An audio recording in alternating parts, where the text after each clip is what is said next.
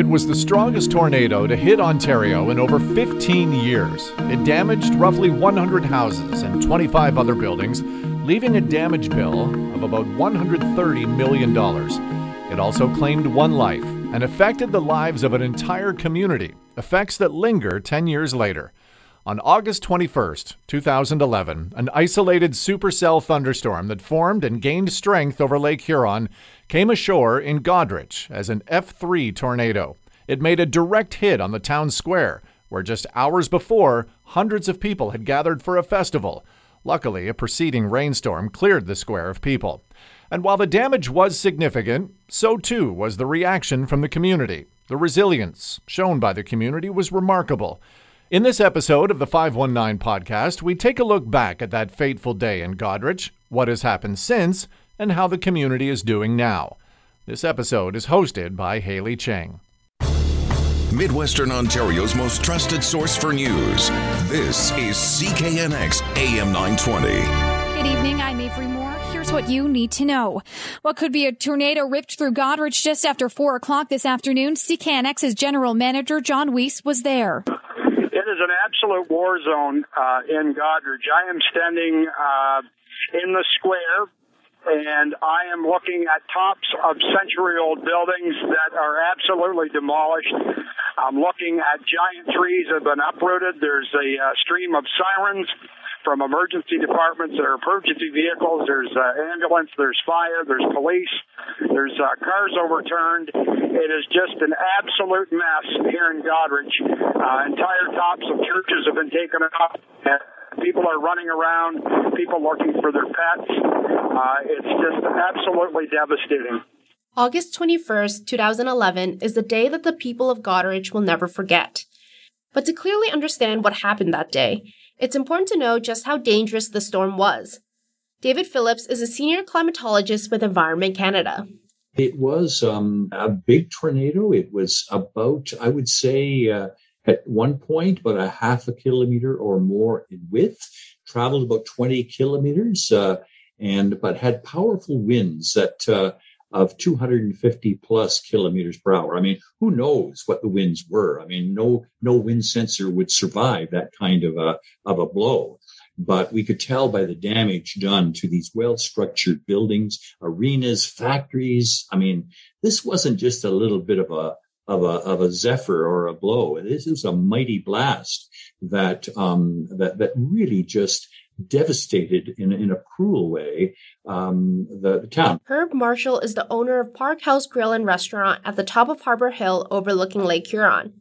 He and his wife Sherry came face to face with the twister. We have an apartment on the third floor of the restaurant, and as I said, the the building lo- overlooks Lake Huron, and it's not unusual for uh, in the horizon, since the weather comes from the west most of the time, uh, to see a bank of clouds. On this particular day, it was uh, very busy. We had people on our outdoor patio. We had some motorcycle tourists uh, from London. As Sherry and I were looking out over the lake, wondering what the weather is going to do that evening to determine just how we should staff the restaurant that night, we, we saw this coming, and initially we thought it was the mist with the, the change of weather. I would say probably we stood there for about uh, no more than two to three minutes when all of a sudden this mist turned out to be uh, torrential rain that started since our lookout was facing west out towards the lake. It uh, came right against the um, plate glass windows we have, and I quickly asked Sherry. I said, "Let's let's get get out of here and go into a walled space that had no windows." And then virtually all hell broke loose. I was quoted to having said that I saw a commercial dumpster uh, fly overhead. I still believe I did. As we took cover on the third floor, we looked out a northwest window uh, and saw all the century old elms and oaks in Harbor Park. Beautiful, beautiful park that we have. Snap off like uh, matchsticks. The uh, motorcycles on the uh, visitors uh, from London drifted across the uh, parking lot like tumbleweed. And then the trees all came down. Within seconds, uh, and I, I should say that our servers quickly put everybody or led them into the basement. So by the time we got down to the first floor, a couple of things were noticeable. One, the sun came out as if nothing ever happened. My customers came out of the basement. The power was obviously off. Uh, their bikes were had blown probably a hundred yards uh, to the east. There were trees down in the parking lot. And since the power was off, it just seemed like a good time to open up uh, one of our refrigerators and pull out a, a beer for everybody. After settling the nerves with a little help from Herb and his fully stocked fridge, they began the long and arduous task of cleaning up. And we basically sat there uh, trying to understand what happened. The interesting thing about this community is it's very, very close. Uh, we're all very grateful to live here.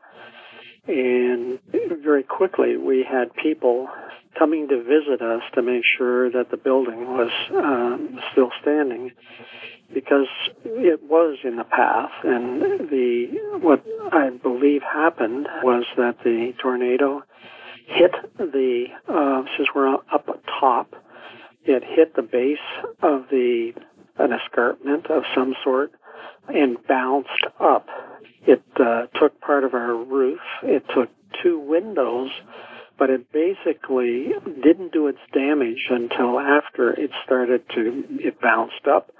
And then it went over the, the tops of the, all of the um, houses behind us, the, the street um, to the east of us. It took every roof, uh, and then it sat down and took everything in its path what I remember most about the whole event was the incredible response by uh, people in the town to uh, go around and check on everybody. Uh, the next day, there were uh, tractors and hay wagons with people with chainsaws uh, helping to clear debris. I guess it, it was pretty traumatic, but uh, uh, it was an event that brought a whole lot of good things to to mind too. Goderich's current mayor, John Grace, was the deputy mayor at the time of the tornado, and he played a critical role as the chair of the rebuild committee. It's really two phases of, of, of this this disaster. One, get your community safe, get your people safe, and try to bring normalcy to the community and then start putting a plan in place to start to rebuild, to reimagine how we build our downtown, how we build our retail, our merchants uh, community back again.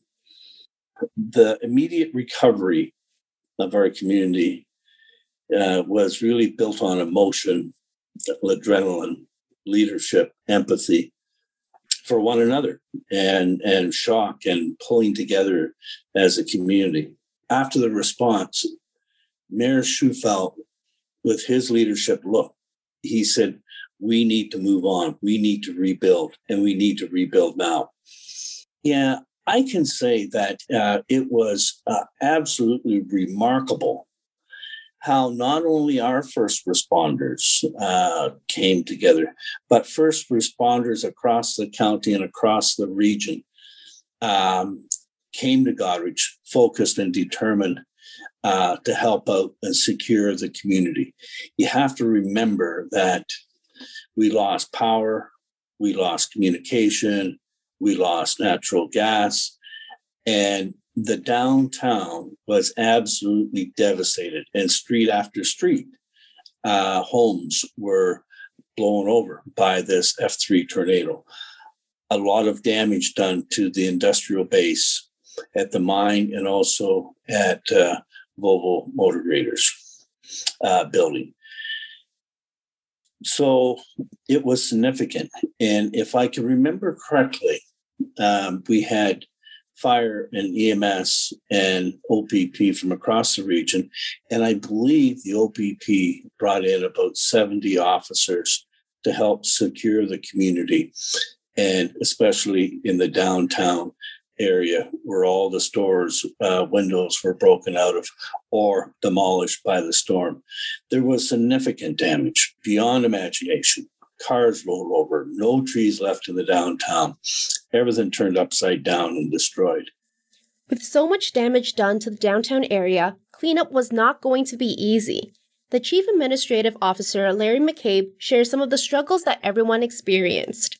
Well, I'd like to say it took six months to clean everything up and, and to get on with it, but that's about what it was for the cleanup. Uh, a lot of that six or seven months period was talking about how they would rebuild, uh, where the funds would come from, um, and the the actual rebuild uh, probably took about five years. Uh, there were buildings and properties that sat vacant while they were uh, considering rebuilding. Well, it's all teamwork. It's it's you're not in alone. I think you have to recognize that you do have a role. Um, each individual member has a role within that uh, group. Um, they continually keep council involved. Steve Sabourin was a news editor at CKNX News in Wingham at the time. He remembers how amazed he was arriving at the town square hours after the tornado had hit and seeing the whole community having already established support networks for those affected people would stay with family, with friends. They did open up. Um, you know, the Knights Columbus Hall it was open for some time to allow people to stay, trying to work with hotels or places where people could go. And the uh, when you're the downtown Goderich, which had a lot of rental apartments above the stores, I mean those, yeah, those were you know big losses. And then you get into the situations where there are stories of houses that looked okay, but they were actually shifted off their foundations and not safe to live in. But you wouldn't know it. You'd walk into the house and everything would look okay. But an inspector would come in and say, no, like, look at this, this foundation shifted. This is not safe. And, um, you know, some people had to rebuild from from the ground up because of uh, of that situation.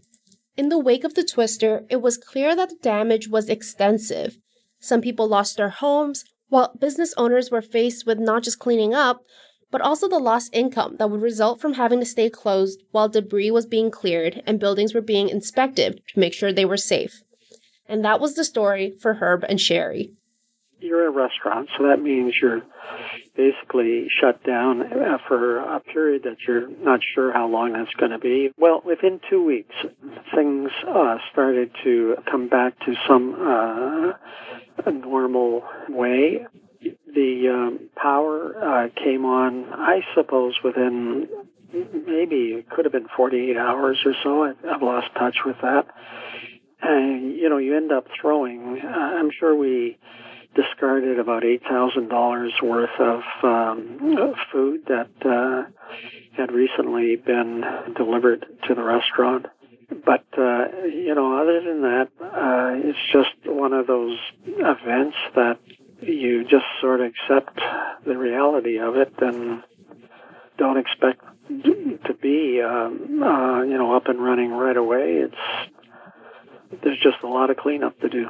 We had people uh, driving up and down the streets, again, like with wagons, clearing debris. Uh, the town itself, you know, they had heavy equipment. They had to worry about the, the uh, public parts of the town, that all the parks that needed to be fixed. But if they came by uh, your property with a backhoe, uh, like they were very very quick to um, help lift um, parts of trees um, onto the wagons and and help to haul stuff away. So the aftermath of the whole thing is uh, a special feeling that you have when a community shares in experience like that and survives it, albeit uh, unfortunately for one uh, human being uh, regrettably, is a camaraderie that is recognized in a sense of community that is reinforced. So the outcome, no matter what the tragic loss was of life or property that may not have been insured, uh, there was a, a, community spirit there that got uh, further developed, and uh, is very fortunate that way. There is a science to predicting when tornadoes might hit. Meteorologists look at radar pictures, and when they see something they call a hook echo of a supercell, that's a good sign that a twister is possible. David Phillips says the supercell that spawned the Goderich tornado had that hook echo, and that gave forecasters the ability to give residents more than 10 minutes of warning that a tornado was approaching. I think in, in the Lake um, Huron, uh, area, we were lucky in the sense that it formed over the lake. Um, it just wasn't a water spout. It had some mightiness to it and came ashore but we could see it there and we had the instruments like Doppler radar to see the rotation. I mean, it's probably one of our greatest success stories. We had, uh, it had been uh, uh, severe thunderstorm warnings were out for, for a good part of the afternoon. At 345, we, our, our radar could see some rotation in the cloud. We issued a tornado warning for the Goderich area. And 15 minutes later, um, it hit.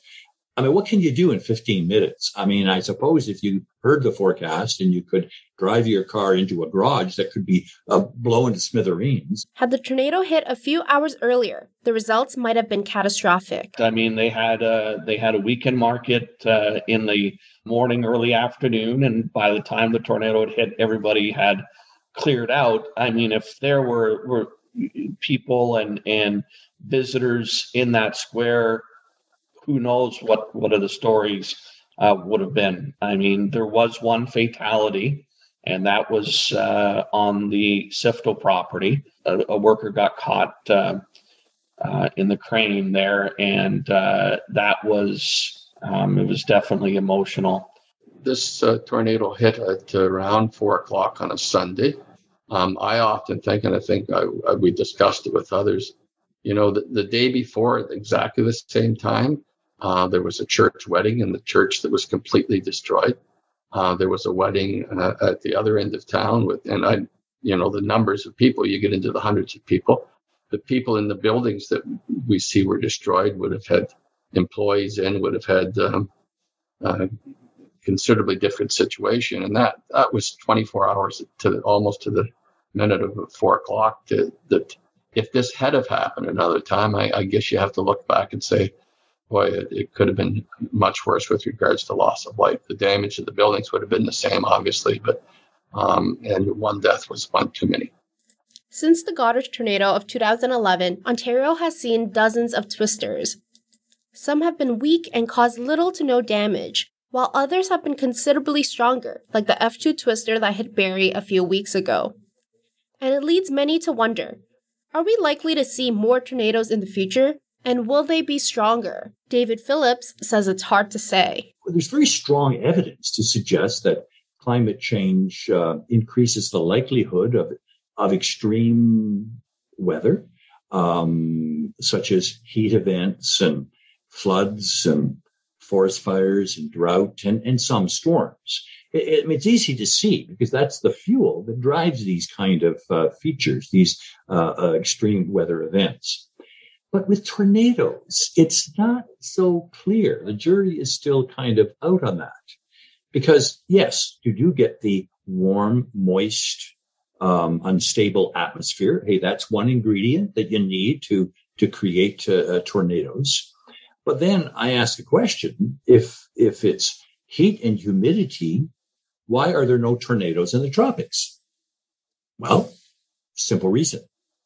There's other things that have to come together to produce these mighty storms. So my sense is even though we may see uh, not as many tornadoes as we might think in the future, I think the destruction and the and the the injury of it, because see the point is you'll never, even in a hundred years from now, you'll never be able to say which of those clouds is going to rotate um, hours before.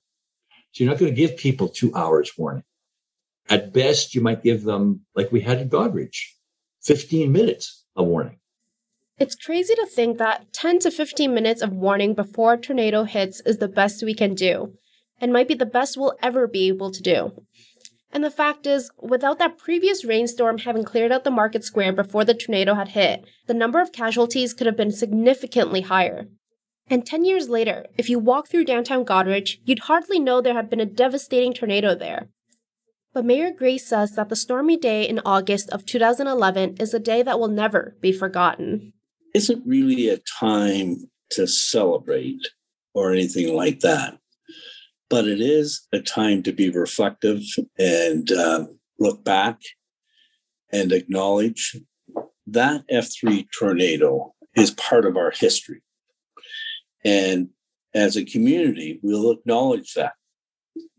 But we won't look back. We're only going to look forward. And we need to be respectful and acknowledge uh, those people that brought us through it. Uh, but it's not really a thing to celebrate. It's a, a thing to reflect, remember, acknowledge, and move on. And moving on, we are.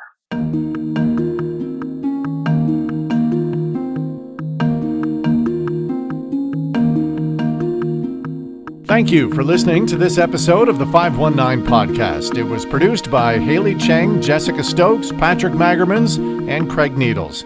Remember, you can subscribe for free at Spotify, Google Podcasts, Apple Podcasts, or wherever you get your podcasts.